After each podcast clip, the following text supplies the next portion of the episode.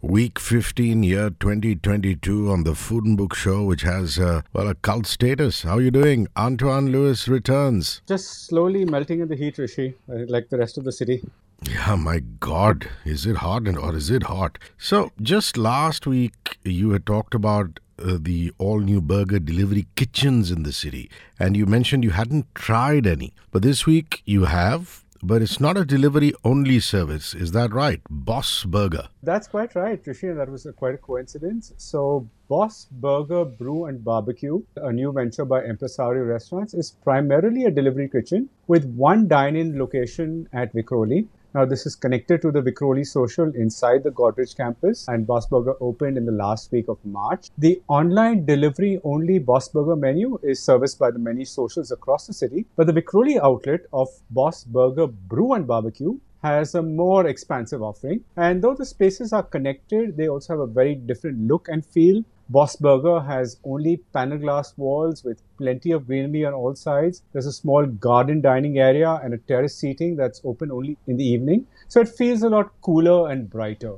Nice. So, how exactly is the dine in menu different from the online delivery menu? I mean, they're both burgers only, right? Well, the burger selection seems to be about the same on both, but the dine in has a substantial appetizer and barbecue sections and desserts. And uh, not to forget the brews. There's a very well curated selection of fresh beer from microbreweries like Great State Ale, Brewbot, Wildcraft, and Brew Whale on tap. So for lunch, we started off with a platter of chips on a power trip that had an assortment of very addictive nachos, sweet potato chips, potato wedges, uh, fries with mixed dips. It really took some restraint not to finish off the platter. I was quite fascinated with the Boss Magic Minions. So these were soft galoutis of smoked mushroom pate placed on a flaky mini croissant paratha. So you had a lovely combination of textures from the barbecue section, we had the broken ribs, which were pork ribs coated in a sweet, spicy beer barbecue glaze and served with corn ribs and potato wedges. The tender ribs were really to die for. Well, sounds like it. What about the burgers? How many of those do you try? So, of the 15 or so burgers on the menu, we tried just three. I really should have stayed away from those nachos, I tell you, but really enjoyed all three of the burgers. So, the first was the truffle shroom burger. It's a firm but soft crusty mushroom patty flavored with truffle oil in a light vegetarian brioche bun. Next came the fish fillet burger, which is a thick, soft fish fillet in a crispy coating sitting on a slice of melted cheese and topped with a touch too much of tartar sauce and this was served with nachos. And finally there was the smashed buff burger which had a nice thick very meaty smashed patty with caramelized onions and a generous topping of cheese sauce. This was a seriously good burger. And considering all the burgers are under 500 rupees i'd say this is great value for money. Nice. For most of us, the history of the Deccan is dominated by the Marathas and the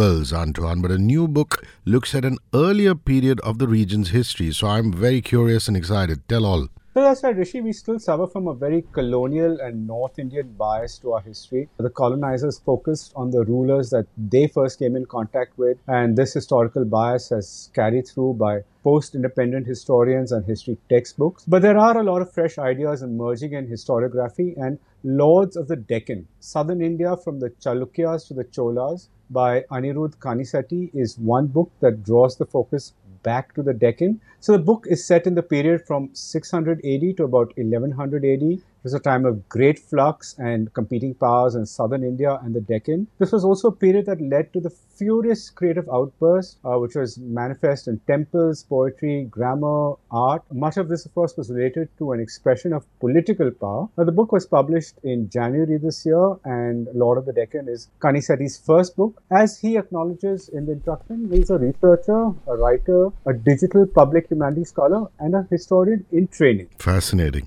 Now, surely the history of a region as vast and as important as the Deccan has been written about before. What makes this book different from the others? Well, there have, have, of course, been books on the history of the Deccan before. I'm not sure how many, though. But what I found to be quite different is the granular detailing of events and the social, political, and religious environment of the time. It's also not a straight history insofar as there is a fair amount of editorializing where Kanisetti tries to fill in details with his imagination, like the scene before wars where text would perhaps only mention the size of the armies and the location of the battlefield. Kanisetti tries to paint a picture of the mood of the battle camp and enter into the minds of the soldiers. None of this may be true, but it paints a more vivid picture of the times. However, the book is meticulously researched and you can't find fault with the facts. What emerges is a fascinating picture of the deep rivalry between the Chalukyas and the Rashtrakutas, who at various points controlled almost all the Deccan, extending their influence right up to Ujjain in the north and borders of Bengal. And then you have the rivalries between the Dakkani powers and the Pallavas of central Tamil Nadu, followed by the mighty empire of the Cholas, which to the west was kept in check only by the Chalukyas. And if you read this book together with Manu Pillai's Rebel Sultans, the Deccan from Khilji to Shivaji, which focuses on 1200 to 1700 AD, you can put together a really fascinating portrait of rich Deccan history. Lovely. I look forward to speaking with you next week, my friend. Take care.